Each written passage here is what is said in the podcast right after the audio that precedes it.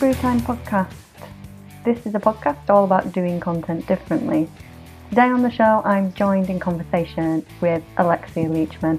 If you've not heard of Alexia before, she is the founder of the Head Trash Clearance Method, and she runs two wonderful businesses. One which helps business owners clear the head trash and things that are standing in the way of growing their business. And she also helps women with their fears around pregnancy and birth. So she does lots of great things to put good back into the world.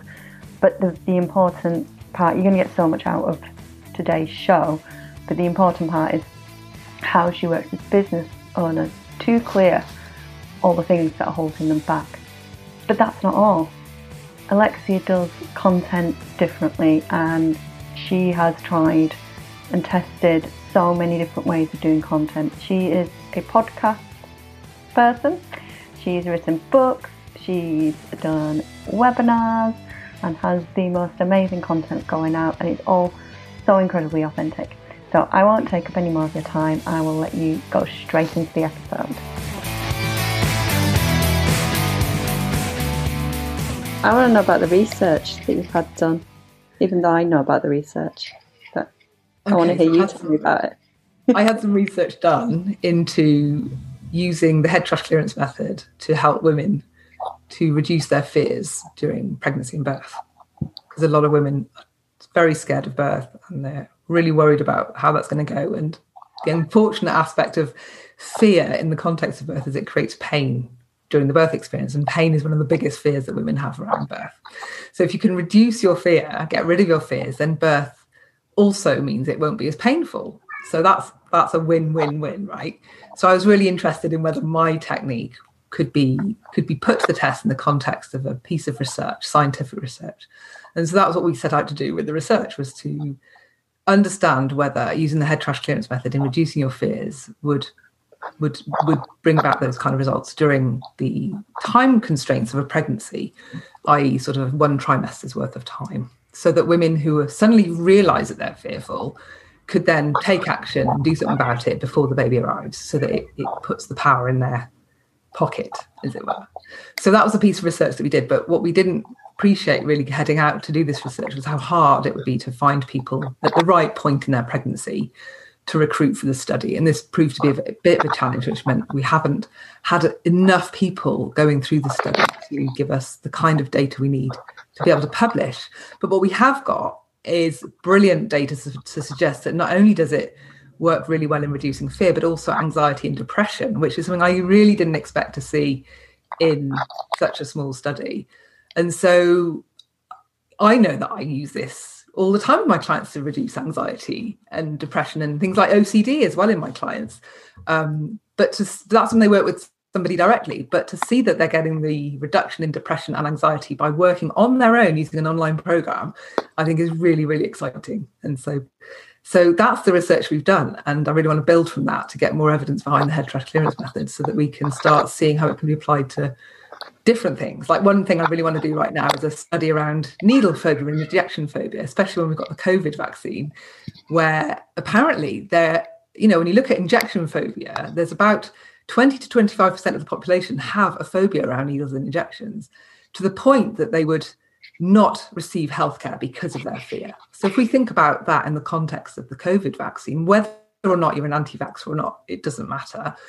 Out of those people that are interested in getting a vaccine, there are around 20 to 25% of them that are not going to do that purely because of the fear they have over needles. So when you think about the rollout and what that has impact for our society today and what we're facing with, that's really, really a big deal. So, and I know working with people that we can get rid of a needle phobia very quickly. I got rid of my own needle phobia. I would faint at the sight of a needle all my life. I have, I have, so many memories of doctors resuscitating me in a doctor's surgery from having fainted at an injection. And I got rid of my phobia in less than five minutes. And I've got lots of people that have emailed me saying the same thing. So I want to get some evidence behind this so that we can start enabling this to reach more people so that they can get rid of their fears and their phobias and experience the life they want. That's so cool. I think I yeah. need that. I did, you know, so many people I know are like, I'm going to get it but I'm building myself up to get it. Yeah. they're doing it as civic duty rather than out of wanting yeah to be. And I think now as well because so many people have um, some people have had the vaccine and they've reacted badly to it. So I know a client of mine has had this where the first jab she had, she was really ill for two days. So now she's really worried about getting the second jab in case she's going to be ill again. And so there's there's the usual fears that people have around needles, which are going to be the sight of the needle, the pain, the sight of blood, whatever it is that their fear is focused on.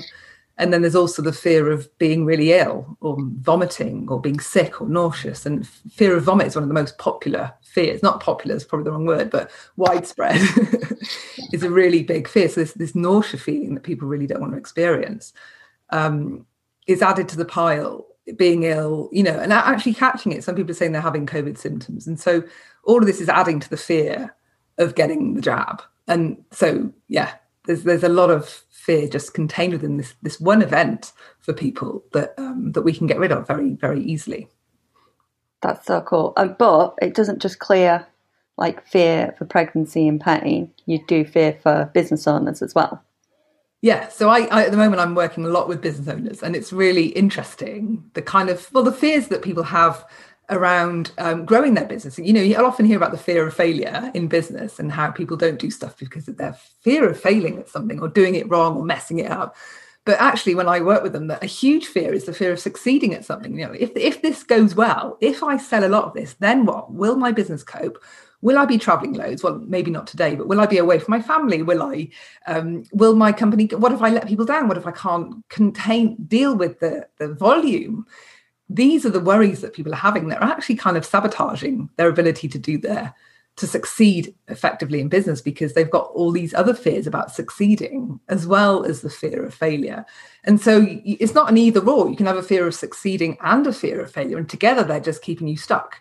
So, in the context of business, there are loads of fears. You think about um, raising your visibility and being more out there, then you can, um, you know, people are worried about maybe going live on Facebook or doing public speaking or anything like that. And they're worried about looking silly, saying the wrong thing, sounding ridiculous, being not being taken seriously. All of these fears are going to be holding people back from doing things that can enable them to push their business forward. So the fears that people come up against in business, even like just being productive and being effective, um, people might be ruled by their inbox, for example. They don't want to not check their email every 20 minutes or whenever they see that notification in their thing that says, oh, look, another two emails have dropped in, must check them. You know, that kind of like that obsession that means whatever task you're on, you, your mind flits to your inbox.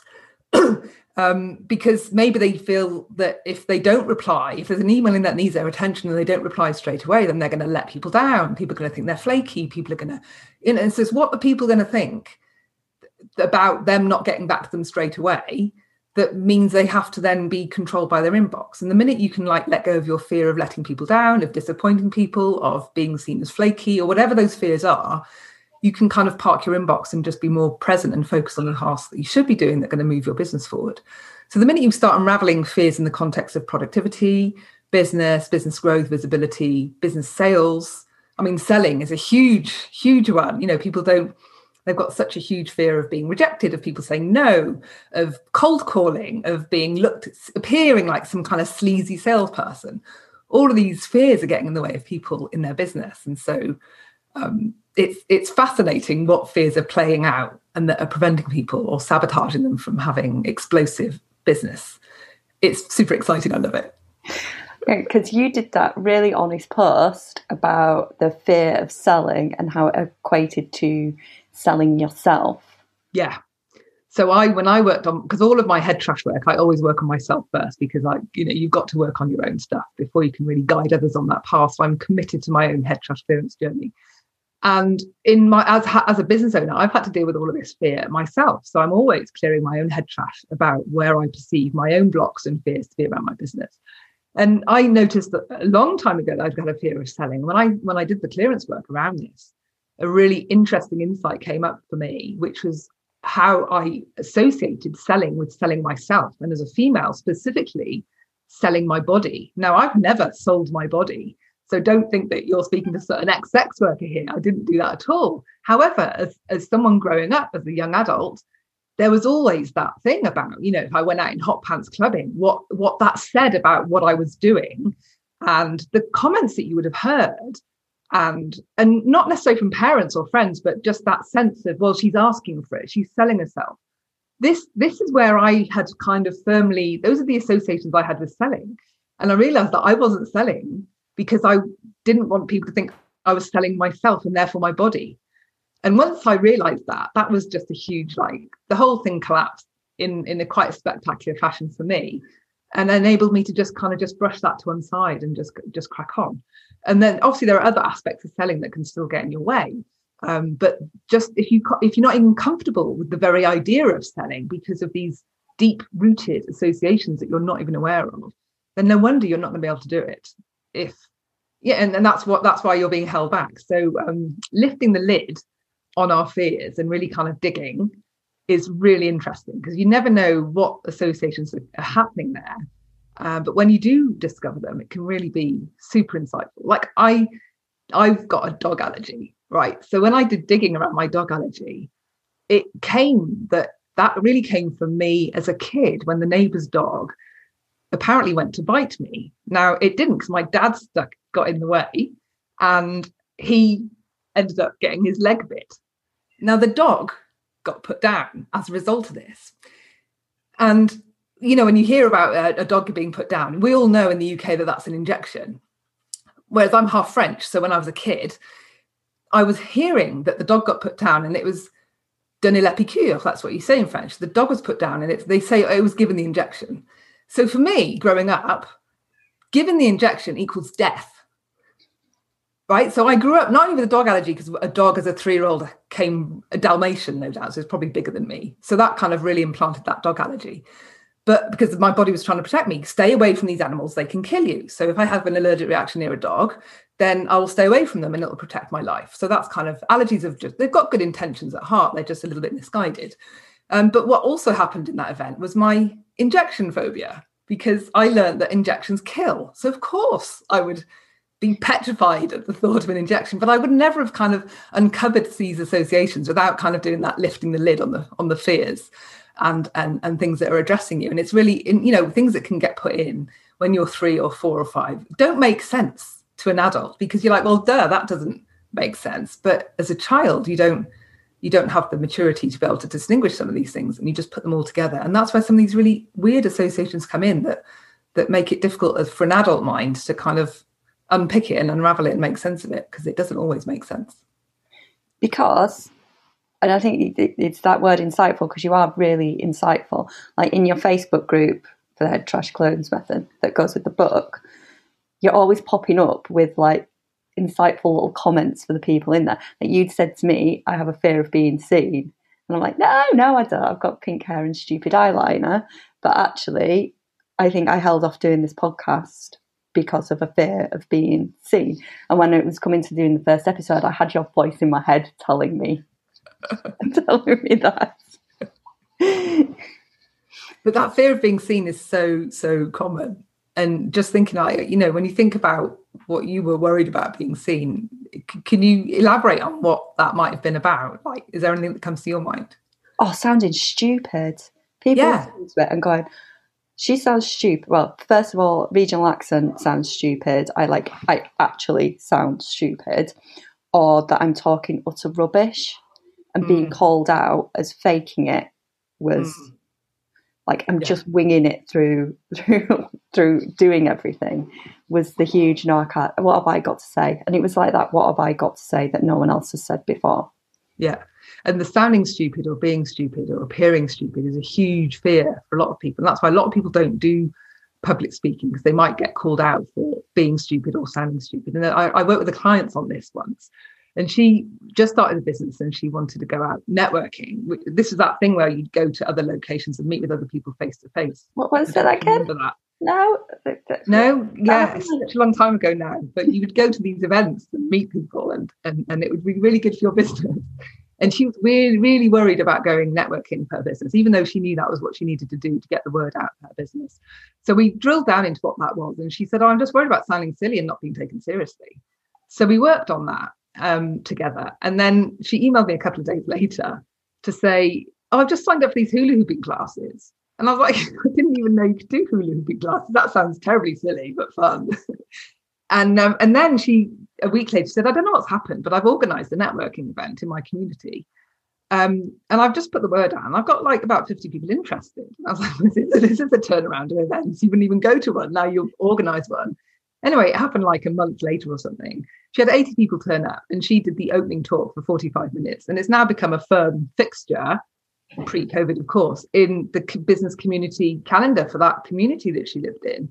And there's no way that she would have done that before because she was so worried about sounding silly or being silly or not being taken seriously. And these are just fears that were stopping her from doing what she needed to do. And actually, her whole business community has benefited from her getting over a fear and creating this event. And so as a business. And and yet it, at the root of it, it just sounds like a bit of a silly fear, you know, the worried about sounding silly. Like since when does sounding silly why is that bad for business? You think about someone like Michael McIntyre, who's built a fortune on sounding completely silly. So it's about owning some of this stuff. Like when we think about what is your fear, what you're worried about, like, you know, if you're worried about not being, you know, appearing like a fake, being called out, winging it, some of the things that you mentioned. So what's the problem with winging it? Why do you care if people think you're winging it? The reason is because you think that winging it's bad. Well, actually, winging it could be really good. And why do you care if people think you're winging it? And that's where the problem is. Why do you care that people think you're silly? Who cares? It's about it's because we care about winging it, about being sounding silly, about not being taken seriously. And so we got to take out that caring energy.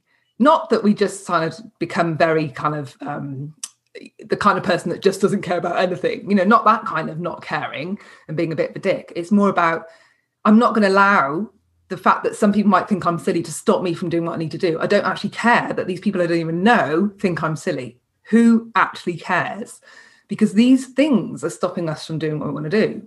This worrying about what other people think of us is just none of our business. They can think that or not. Who cares? Just do what you got to do. So this is where a lot of fear lies, is worrying. It's this worrying about what other people think. And if we can get over that, there's so much more we can achieve and do. It's pretty exciting. It is, and it makes you wonder how many people aren't growing their business and aren't, you know, getting the sales they need and aren't, you know, just aren't being as successful as they could be if they went and dealt with all their fears that they've got. Yeah, and I think the fears that impact productivity are really interesting because we think about when you when you read anything about productivity, you read about really good apps or the bullet journal or you know how to categorize my to-do list or it's all very external and practical and and but really what i've been noticing through the people i'm working with the people i'm working with is actually that the, the productivity the stuff that really gets in your way is your mind not being able to focus on a task. And so if you imagine that you've got the shakes and you try and pick up a glass full of water it's going to go badly. You know you can barely reach for the glass and pick it up because you're shaking so much. Then when you have picked it up you've made a right mess. You've spilt it everywhere. You've got to go and get a cloth wipe it up. The whole thing just you drinking water with a shaky hand takes much, much longer. And this is what your mind is doing with a task. If you imagine your mind is flitting from check the email, what I've got to get back to John. Da, da, da, oh, but I'm doing this task. I'm writing out this brief. Oh no, but check check, check email because I've got to get back to John by Wednesday. You know, so you kind of your mind is trying to focus on this task, which is writing the brief. But there's another part of your mind going emails. There might be that email from John, and and so and in your mind it's dancing about and it can't stay on the brief task. So if you imagine that your mind could stay on the brief task and not be thinking about your inbox, not be thinking you've got to back, get back to John before Wednesday, whatever it is that is knocking at your door, knocking at your mind's door, then you can do the brief probably in 20 minutes. Whereas because you're battling in your head with the other things that you're even thinking about, maybe you're not checking email, maybe just thinking about checking email and you're just ignoring the knock at the door that is hello, I'm your email inbox. You must check me. You must check me. There's an email that might come in from John that you need to get back to by Wednesday. It's this knocking at the door that we can't, that we keep getting distracted by. Whereas if you can just kind of ignore the knocking at the door and just do the task, then you'll probably get the task done much quicker. I think about my my six year old, right? When she plays Lego, she is playing Lego. Then nothing. You could ask her if she wants chocolate ice cream when she's playing Lego, and she won't even hear you because she's so absorbed with the task. Whereas my other daughter, I mean, she'll 10 minutes in, she's like, Is there any chocolate? Like, look, anything else I can do? Like, she's her mind is open to being distracted because she's it's whether the mind is up for that or not. And when you can calm the mind down and stop it from dancing about, you can then be more productive. And what comes into the what's the problem behind the mind doing that are fears, you know, worrying about missing out on getting back to John or whatever it is the thing. It's these fears that are preventing you from sticking with the task. And so working around fears around productivity can make a huge, huge difference, especially on the clarity that you need when people are like, well, I don't know what to do first, I don't know what's important, I don't know, you know, that, that clarity they don't have that prevents them from really pushing forward on what needs to happen that's going to really turn their business around. Sometimes it's lack of clarity. And again, fears tie into that. Once you've cleared all that, you can then just crack on with doing what you know is absolutely the thing to do because when you have clarity and you know in your heart of hearts what is right for your business right now. Your intuition is guiding you. That's the best guidance you're ever going to need is your intuition but we can't hear our intuition because of all the head trash that's going on. So you clear the head trash tap into intuition and you are like you're on fire at that point. And i've seen it with clients where they just suddenly they just nail and smash through loads of stuff really quickly in a way that they couldn't do before because they didn't have that surety, that confidence that they were doing the right thing, pursuing the right direction, making the right decisions, but also the tasks they were doing weren't getting done quickly enough. Not quickly enough, but they noticed that afterwards they were just smashing through them and just nailing loads of stuff on their to-do list um, in a way that they weren't able to do before. So it's about really building up that mental toughness, that mental resilience that means you can be a lot more focused, which I think you get to a place like that in business and you're on fire. Like your business is just going to smash it if you get to that place. And people that are up for that, those are the people I really love working with at the moment. I just have to give it a second because there's lots of background noise here, and I don't know how much the background noise is recording. I can't hear any of it. Can you not? Okay, good. Right, I find interesting that there is a fear of productivity that I've never I've never considered that before. What, in your opinion, is the most common fear that business owners have? What do you come across the most? It's. I think it varies for people. I think the, the there's fears, but there's also like when I think about head trash, it's about resistance and blocks, and there's often fears behind that. But if you think about why am I not getting my work done, it's because I'm getting distracted. So the distraction, my mind being open for distraction, is the block. So I'm I'm up for that game. I'm up for the distraction game because I'm getting distracted. So I'm clearly into that. My mind is up for that. So you clear distractions and being distracted, and suddenly your mind, that's just a block that's being presented that's stopping you from focusing. And being distracted is is kind of the opposite of being focused in a way. So you're kind of at the other end. You really want to be focused, but you're not, you're distracted. So we get rid of the thing that you're not being. Um, and then also there's a lot of resistance over doing the thing you really, really want. And I talked earlier about there's a, you know, we have a fear of success, there's resistance over success. So anything that you truly, truly want, you've got resistance over. There's going to be some resistance over everything. So the trick is is getting rid of the resistance. Um, and uh, yeah, so the resistance being being distracted, being easily distracted, because that's taking me off my track, that's taking me off what my productivity. But also, I really want to get stuff done. I want to get loads done. I really want to be productive. So whatever those things, I really want to be focused. So whatever the thing is that you really want, you need to work on that too and get rid of anything that's stopping you from achieving it. Like I work with a lot of people that can't relax you know they're so anxious all the time but they can't relax. They they struggle to sit still. They need, have to be doing things all the time um, because they've got resistance over relaxing. So we clear the resistance over relaxing and then they can actually sit and just do nothing. Because normally they can't. They've always got to be doing something and they're jittery they can't stop. So we have resistance over things that on the surface are positive things pleasurable things things that we want. We think well why would i resist that? Want it. There's always a part of it that we don't want so we have to acknowledge all the parts of ourselves that may want or not want something and get rid of, clear it, neutralize it. And that's what we can do with the head trash clearance method is neutralize it. And then you can go for it. So with being productive, if being productive is your thing and you keep getting distracted, then you'd work on those two things. And it would kind of clear the resistance, enable you to crack on. So that's how I work with productivity and it works. It's appearing to have great results at the moment. and you're always right, because this came from you clearing your own head trash around pregnancy and then you've shared you, you didn't have to share this. You could have just like sorted out your own fears and you didn't have to turn that into a business but you've chosen to share this with everyone else that needs the help and get research to back it up. But along that way you're always sharing your pers- very personal side of things.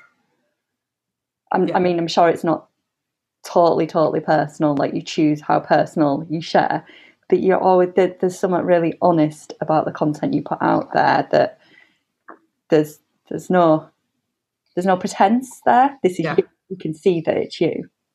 And I think I have to for this kind of work because you know your head trash is our own head trash is very personal. And if I was bullshitting on any level with my head trash, people would pick that up. And so I only share about my own head trash clearance journey. And, and the thing about head trash, which I really want to try and encourage other people to consider, is that we've all got it. So there's nothing to be ashamed about.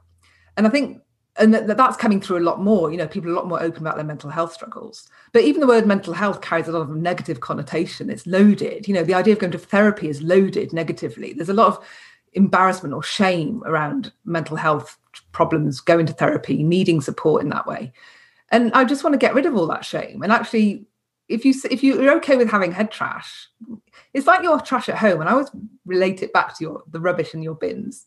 Nobody's embarrassed about the bin that's full of rubbish at home. And nobody's embarrassed about the fact they've got to take their rubbish out every week. I mean, do you see people shuffling into the street late at night, at midnight, so that nobody can see they're putting their rubbish out? No, because everyone accepts that living life today involves having rubbish. You buy stuff that you really want and it comes bundled with rubbish, the packaging, and that you need to get rid of that. Maybe you bought this pair of jeans that you really loved like 15 years ago when they fitted you, but they don't fit you anymore. And now getting rid of it. You're not embarrassed about going to the charity shop with your jeans. They're just no longer relevant for you. And head trash is the same. Like when you were a young kid and there was, you know, maybe your parents weren't very wealthy. And so you were always fighting over the food at the table. So you had to be selfish. You had to be all out for you because otherwise you didn't eat well enough. Now, as an adult, now that you've got a good job and a decent car, you being fighting over the food at the dinner table and leaving your kids with no food to eat is probably a little bit overkill. So you don't need that level of selfishness now. You can let some of it go and throw it out. And that's what head trash is. It's getting rid of the excess head trash, trash in your head that's not helping you, that you don't need anymore. You don't need that level of selfishness now. So let's just get rid of it.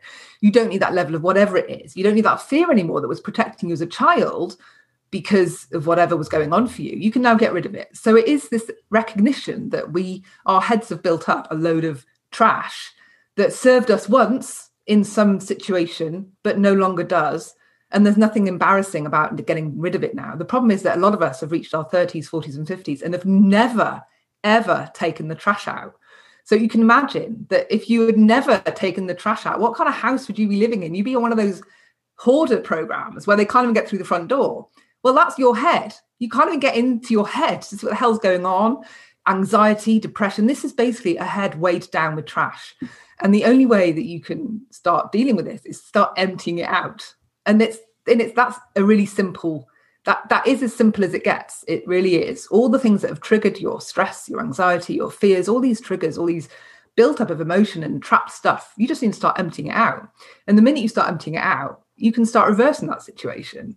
And that's why I think we have these mental health crises of today is because there's not really been an effective way for people to just empty out their trash up until today. And so when you have a situation like COVID coming along with lockdown and restricted freedoms and it's pushing all sorts of buttons for everybody, it's overlaying a significant stress into people's lives on an already very stressful life situation that they might already be experiencing. And so this is why people are kind of struggling a lot more now because they're kind of being pushed into a corner in terms of their head trash. So I think a really great way, especially for those that may be struggling with boredom right now and not having much to do, I think a great thing that people can do right now is clearing their head trash because not only will that help them cope with what's going on right now, but it'll build their emotional resilience and mental toughness for other situations they might come across in life and and eventually build their their confidence so they can feel they can just do anything. You know at the beginning when you're suffering with something with mental health you're you're at that kind of survival place where you you struggle to sleep you have anxiety you maybe have addictions you eat too much you play you do stuff too much. Uh, you you know you start clearing and you start really getting feeling better about yourself and then you can move into a more thriving place where you're you know you're being more effective you're peak performing you're doing things at that top end. But some people can't even dream about peak performance when they're the, the, the, struggling anxiety place. And so it is a journey but it's a it's a journey we can take little steps one at a time. And each one of those steps in my world looks like doing a head trash clearance. And you do a head trash clearance on whatever the thing is that's stopping you today that's getting in your way today and then you do another one. And when i work with people we work together really intensely for maybe a month or three months. And they're doing loads of clearances and the difference that happens is remarkable in such a short period of time um, even with things that somebody I'm working with right now, and she's managed to. I got a message yesterday. Ago, My OCD is really like it's gone down loads. I've got much lower anxiety levels around my OCD. I'm like, we're not even working on your OCD, we're working on your fear of birth and pregnancy. But the work that we're doing means that we're lowering anxiety overall, which can have a huge impact in other places in their lives, which is really, which is hugely rewarding and satisfying as, as work to know that people are kind of coming out feeling much better about themselves. But we can all do that ourselves. But at the core of it, people have to do the work themselves. Yeah. They have to do it. And that causes negative reactions with people as well. Can we, ta- can we talk about your trolls? Oh my goodness, yeah. So I've got so many trolls and people that hate me because I call them out on their bullshit and they hate me for that. And and the thing is, like, especially one of my niches where I did do a lot of work with women is those that suffer from tocophobia. And so that's the extreme fear of pregnancy and birth. That's what I had. And I was able to come out, get over it using the method, using the head trash clearance method. Um, but for you to get over your tocophobia or any any kind of head trash using this approach is you have to kind of walk up to the plate. You've got to first of all acknowledge that you've got head trash and then you've got to be willing to do the work. You know if you want to lose weight you don't just imagine you don't sit at home imagining going to the gym. You go to the gym or you start running you do something because you know that unless you start eating less or exercising that weight isn't going anywhere no one can do that for you only you and the same is with head trash. You are not going to start feeling better. You're not going to lose your fears or anything unless you do the clearance. Like you have to do the work. And but people have a huge resistance over that. So they're gonna, you know, they're gonna kind of make lots of excuses why that, you know, oh, it's not going to work. I'm going to waste my time. I'm going to do it wrong, whatever it is. But in the meantime, they're very kind of easily triggered, easily offended, easily whatever. And because a certain group of this market are very anxious, very, you know, if I say anything, they they kind of take it out on me. And I see that a lot to the point where people have like they'll take screenshots of my posts and take them over to Instagram or hidden Facebook groups and have in-depth discussions about what a cow I am because blah blah blah. And and we know that this is I know this is more about them than me. And maybe I am being a cow. Who knows? But maybe I'm not. and to be honest, I don't really care because I've stopped caring about what other people think of me. And I know that I'm just trying to help people to get over their stuff and to be happier. And I can sleep sound at night knowing that I am doing that. Um, and if people are misreading and, and misinterpreting whatever it is, then that's that's that's always going to happen. I can't control it, so there's no point me worrying about that. Um, but it, I do sometimes you know it does make me laugh. It also is difficult to deal with sometimes because someone could be so bitchy and so unpleasant you think they've they've actually taken time out of their day to write a post that's really vitriolic. Wow. That's wow. Like really? And you think yeah no that's definitely all about you. That's not about me because you know it's it takes something to kind of really take time out of your day to write something that's really kind of nasty. Um and that's clearly yeah. So i have to deal with that and that's made me that's how I've had to face up my own head trash around that and caring what other people think. And I'm thankful for them now because if it wasn't for them, I wouldn't have worked on that, and now I wouldn't be able to deal with it in the same way. So our our trials are sent to test us, and it, it, actually all the shit that we deal with in life is just a gift. We just need to work on it. Somebody has done something, made highlighted to us that we've got a problem with this thing, so the best thing you can do is like take that gift and do something with it. Oh, look, I don't like people calling me whatever. Right, I'm going to go and work on that, clear it. Now I'm okay with you calling me that. Because actually, why get hung up about stuff if it's just going to take your power away? So I just moving towards set the new goal now is to be unfuckwithable, if that makes sense. and when you're unfuckwithable, you people can say what they want and it doesn't knock you off your perch. You can kind of just deal with stuff. Um, and your power doesn't get taken from you. You hold your power and you stay in your place of power. And I really like. I thought I said I really like that post on the head trash site. That particular blog post. The unfuckwithable like, one. Yeah, I was like, this. This just sums up everything about the content you put out and your attitude to online marketing. Is I need to do this. I'm going to put this out there and don't care what anyone else thinks about it. It is a bit of a journey of my own head trash clearance, to be perfectly honest. but you know, I don't think I'm unique in my head trash. I'm not some weird, like like special snowflake that's just got some weird shit going on in my head. It might be weird for me, and so in that, yeah, but someone out there will have the same stuff going on. So I think by opening up and being transparent, I think that really helps other people to go, oh, I've got that right, okay, well, she managed to deal with that, then I can do that too. And I think the other thing that I'm kind of conscious of is the head trash clearance method is very, very different to anything else out there. And so I'm also marketing the method, not just marketing myself, because I want people to train in it. I want people to learn it. I want it to be used more wide, you know, be more widespread. I've got therapists that once they've worked with me, they want to train in it because they realize they've been doing therapy, trained in therapy for years, never got rid of their anxiety. They spent a month with me, got rid of their anxiety. They're like, wow, okay, I need to use this with my clients. So I have professionals that want to learn how to do this. They can work with their clients therapeutically. Um, and so part of what I'm doing is also raising awareness of how this technique is used, giving people ideas about, you know, there's nothing really else out there that you use in this way. So it's just showing people how it can be used and what kind of results you can get. And then, of course, those that do want to work and use it like at the top top level, that's where working with me will get you that. Um, and apply, you know, using it in really interesting ways, um, which can create all sorts of um, magic. Like, you know, when clients that are running businesses have seen absolutely like the, the rate of growth that they've seen in their business and scaling has been phenomenal because they've realized that it's all very well knowing how to do something, but if you don't get rid of the blocks for you doing it, you're not going to do it. And so what I'm doing is getting rid of all the blocks. And the minute you get rid of all the blocks, you can just fly. Like it's just like weighing, getting rid of all the um, you know, I think about the guy from, you know, the animation up with the guy with all the balloons. And you yeah. just imagine going through life with that bunch of balloons running behind you. Like you wouldn't be able to get through half the doorways in life. You, it'd be just so cumbersome just going around with all those balloons. And that's what your head trash is. It's just like, it's just slowing you down. And every piece of head trash you do is just like snipping off a balloon. And before you know it, you're just, you can just zip around like the flash and that's what you do when you've um, cleared your stuff is you can be the flash in business and start scaling rapidly in ways that you could never imagine before because there's nothing stopping you now because all the blocks are in your head it's all head trash so um, yeah for those business owners that want to be the flash that's a great tagline isn't it? I should use that. That's your sales page right there. But it is something that everyone needs because we have all got the, the head trash, we have all got stuff that's holding us back and stopping us from doing stuff. Yeah, everybody yeah. has. I get people coming to me going, I, I don't really have head trash. And I'm like, you're either delusional, you're in denial, or you're the Dalai Lama and I haven't been told about it. and you dealt with all your stuff because you've been enlightened in a cave for 30 years.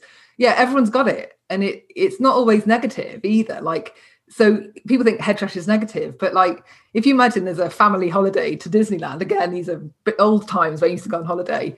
You can imagine the kids the night before going to Disneyland. Even the parents would be so excited. Everyone would be so excited. Nobody would sleep, including dad or mum, who would be driving the car to the airport at 4 a.m. Right now, that excitement energy in that situation is really bad because the last thing you want is mum or dad driving a car at 4 a.m. with no sleep. Right, that's bad you want them to be able to go to sleep nice and early and, and drive the car safely the next day. So that excitement energy is bad. So you clear this excitement energy, which is a lot of built up emotional energy, and you can clear that. And then suddenly they can go to sleep and be calm and crack on and be safe the next day. So head trash isn't just these things that we think of as negative, it's also these positive things that kind of just slightly over emotional that are kind of getting in the way of us performing at our best. You know, the same goes for when I work with um, pregnancy and people are worried about pain, the one thing we do is we start working on, you know, acknowledging how we the role of pleasure in pain. You know, you've got to get rid of your fear of pain. But if you have a fear of pain, you've got an equal but opposite amount of energy holding something at the other end. So if you love, you know, if you hate pain so much, you've also got some love energy for whatever's at the other end, because that's how things stay in balance, which means you love pleasure. So you might love, you know, drinking wine or all the things that bring you pleasure, right? Um, but the problem is that when you pursue these things that are pleasure giving, the hedonist lifestyle, everybody knows that the hedonist lifestyle can kill you, right? If you take too many drugs because they're really great, well, you'll die. You know, you'll, if you drink too much because it's so much fun, it'll kill you. If you pursue any of these, these pleasurist, these pleasureful activities, they could destroy you. But we don't really think about the bad sides of pleasure. We just think about the bad, you know, how pain is bad. So really, there's a good and bad in every single thing, but we don't always see that because we're so stuck with our head trash. We just see the positive sides of one thing and the bad sides of another, and we kind of think it's black and white, but it's never black and white. It's like water. Yes, it's brilliant for you. It's good for your health and you need to drink it. But if you like drank 12 glasses of water in an hour, you'd probably die. It can kill you as well. We know that water has to be consumed in balance. Everything's got to be in balance. Pain, pleasure in balance, everything. Salt can kill you, but you also need it in your diet. So everything's got to be in balance, right? And we're not in balance, and that's the problem. And using the head trash clearance method can bring you back to balance on the emotional stuff. See, I heard this on another podcast recently that someone was talking about how in our society we're obsessed with growth, like business must grow, the economy must grow. But growth is only good to a point, uh, but our society doesn't recognize that. Like if you've got cells in your body that keep growing, that turns into cancer.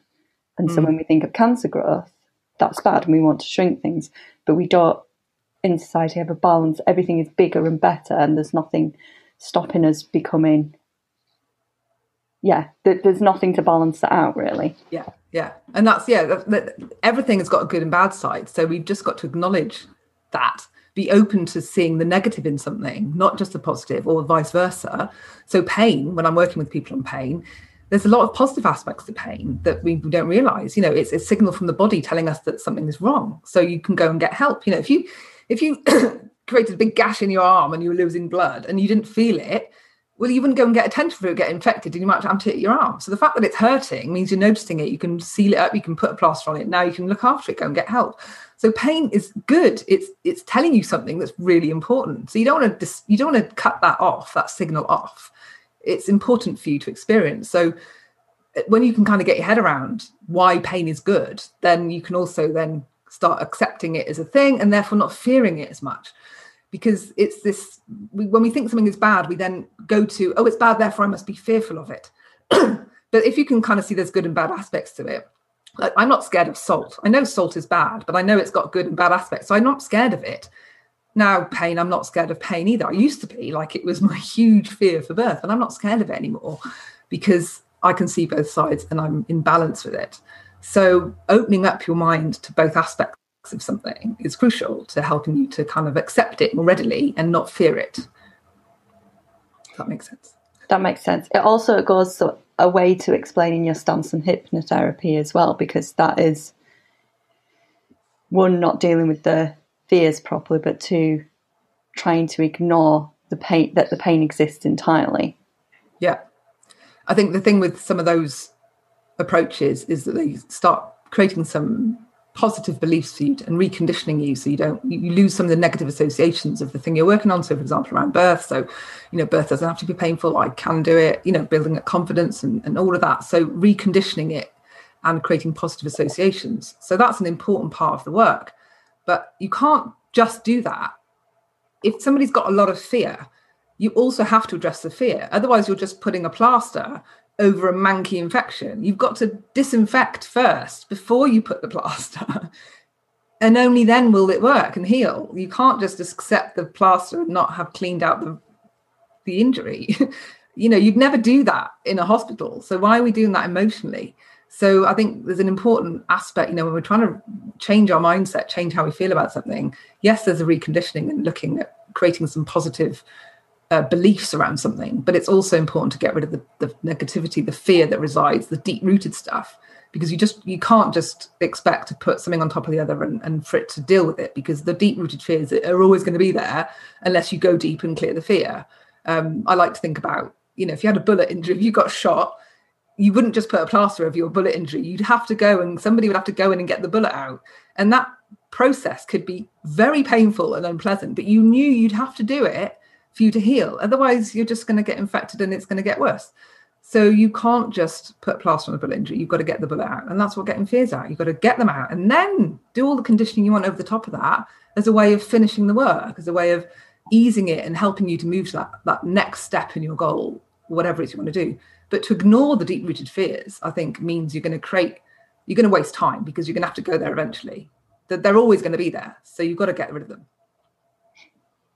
So I'm just going to bring this back around to content now because you have got what I consider like the most amazing full suite of online marketing systems on the go. That's very kind of you to say that. Well, you've got two books. You sat you sat and written two books and had countless Facebook groups and being honest about the cost it takes to run a Facebook group. And you're one of the first people that were going in there and saying these Facebook groups cost money. You've got, you've done your podcasts, webinars, funnels. You can tell I'm reading all these notes off my phone from last night. Um, but out of all of that, because you know you're willing to go out there and test things and see what works. What for you has been your favourite thing that you've done? Out of all that, I love podcasts. I do love doing the podcasts, and I think when I set out to do my podcast, at least my birth podcast was very much it was just a maternity project. I didn't intend it to go beyond. Yeah, it was never a plan to go and start doing work around pregnancy and birth. Um, I just had something I needed to share with people, and I think you know, having doing a podcast from that perspective of just wanting to tell people something. It's like I've got an urgent message to share with you, and it's going to be much quicker if I put this as a podcast and having all these individual conversations with everybody. Um, and then you can find me and listen to whenever you want. And so I really love doing that. And and I, I started losing the love for that because it is really hard to maintain and costly and time consuming and and and and also then you start um, people start assuming that you're just going to be there creating loads of stuff for them for free. Like I get people request emailing me requesting an episode on X Y Z, and I'm like, mm, you do realize that every episode takes me a day of my time, and like I'm not just you know education service on demand for free. Like hello, you know there is a balance between wanting to give your audience what it wants versus needing to pay the bills. And so, and I've noticed this with some groups where they just, because I've put out so much content, they just want more free content. And I'm like, nope. And then I start pulling it back and they get really angry. So I get emails now complaining, well, you on this podcast that you, you said I'd get XYZ and it's not there anymore. Could you send it to me, please? Uh, let's rewind. That podcast is from six years ago and it's no longer available. and they feel really entitled. It's the it's the entitlement that comes through on some of those emails like like i should be doing this for them and i need to address it as opposed to wow so pleased you've taken time to create this for me i found it so useful and i get a lot of those emails as well don't get me wrong but it's incredible how many people do feel entitled to this free content that gets put out there and how they get very uh, upset if you know you you create space like a facebook group and then reiterate the fact that this is your group and this is your line of work and the reason that you're holding this space is because this is your work. It's like if somebody had a cafe, they wouldn't have loads of people just coming in, using your Wi-Fi, never buying a drink. They don't fully appreciate what goes on into building online content and how you need to nurture your audience to kind of bring them somewhere. And I think there's a lot of danger in creating too much free content because you then train your audience to just expect it. And then I've had to kind of I've burnt I've made that mistake and reversing out of that one is not always easy. And I don't think I've done it brilliantly, but I, I still feel like I'm reversing out of that one. like I've just got vehicle reverse. yeah. Slowly from this group. Um, right, two more questions for you. If you've got one tip for business owners on what they should do with their content, what would it be? Um, write from the heart not from the heart, but just rather than write the post that you think you should write, write what you want to write, like the burning message that you have. I think, yeah, and not to write the rant, but if there's a rant that can inspire something and your intuition, yeah, like I get some of my best content comes from when I just have an idea on a post and I'm like, right, and I got to write it there and then because it's just coming from a very different place rather than sitting there with your kind of SEO hat on, going, "Oh look, people are really searching for posts on blah blah blah. Oh, I need to write a thing, thing about that." And then because if you write because you should, because it's the right thing to do, it just has a very different energy about it, and and it, it reads that way. And there's so much content online now that I think the stuff that really does cut through is the stuff that's got that authenticity, that heart to it, the personalized aspect to it, rather than the ones that are like, here's the introduction, here's the middle, and here's the end. That's very kind of structured and formulaic. And, you know, I'm writing this because I'm SEOing for these terms, is to really go back to being personal. And it doesn't always mean about opening up about who you are and your stuff, but just your reason for writing that particular post. You know, there could be that you're writing about finance, but you really want people to understand this certain thing about finance because maybe there's an error that's been made, you know, a personal experience in there. You can still make dry subjects incredibly personal in the way that you write them, I think. Um, rather than writing things that you, you're thinking, oh, I've got to have a post on XYZ because everyone's searching for that. And like, where would my blog be if I didn't have a post on that? That's what I would advise people to do. Excellent. Right, last question. Um, is normally when you make your cup of tea, are you a milk first or tea bag first person? But I know from your very honest con- uh, content online, you have struggled, struggled to get Yorkshire tea in France. So I want to hear about that as well.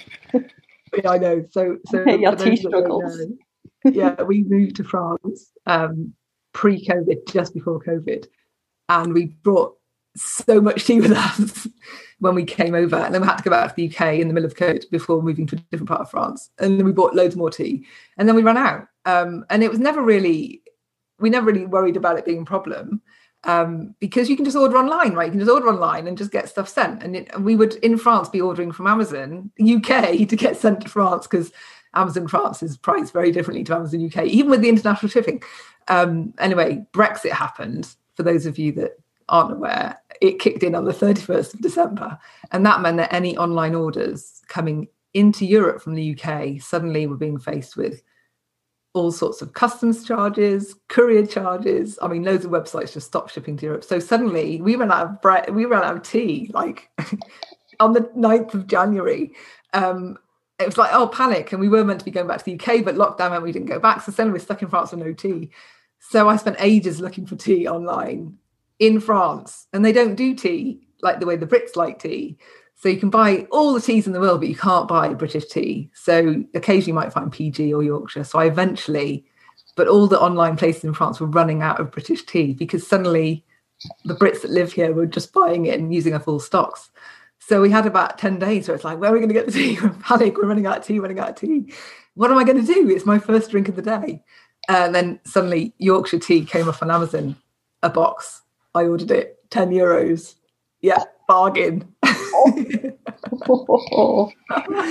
so, um, yeah, I've ordered my Yorkshire tea. Uh, it was either that or PG. Yorkshire was the obvious choice for me, to be honest, between those two brands.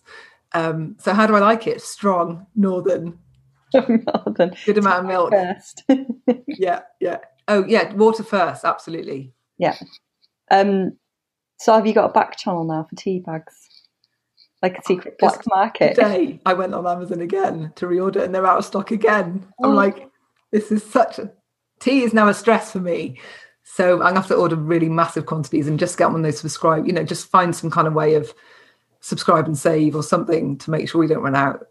I can't believe it's become such a stress. I do feel that you. You've got no tea there.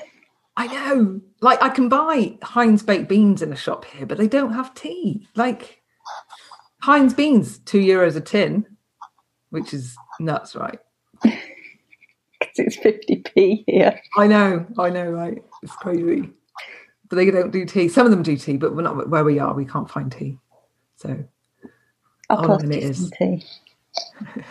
I'll be your back channel. I'll be your black market. yeah, but I don't think you'll be able to post it over because I think there's real problems. Like if you went to the post office send food, it's not getting through. Oh yeah. Yeah.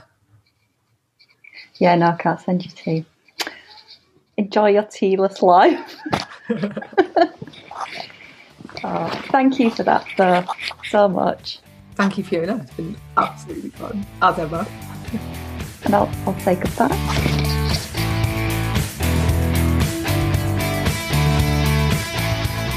Thank you for listening to this episode of the Brew Time podcast. If you'd like to find out more about Alexia's work, then have a look in the show notes because I'll be linking through to it. Um, I want to just extend my thanks to Alexia for taking part and having that conversation with me. It was really interesting. And um, yeah, so next week I'm going to be discussing more about how you can create better quality content. Uh, so tune in for that. And if you're struggling to repurpose your content, there's a great little guide available in the show notes as well. So thank you for listening, and I'll see you next week.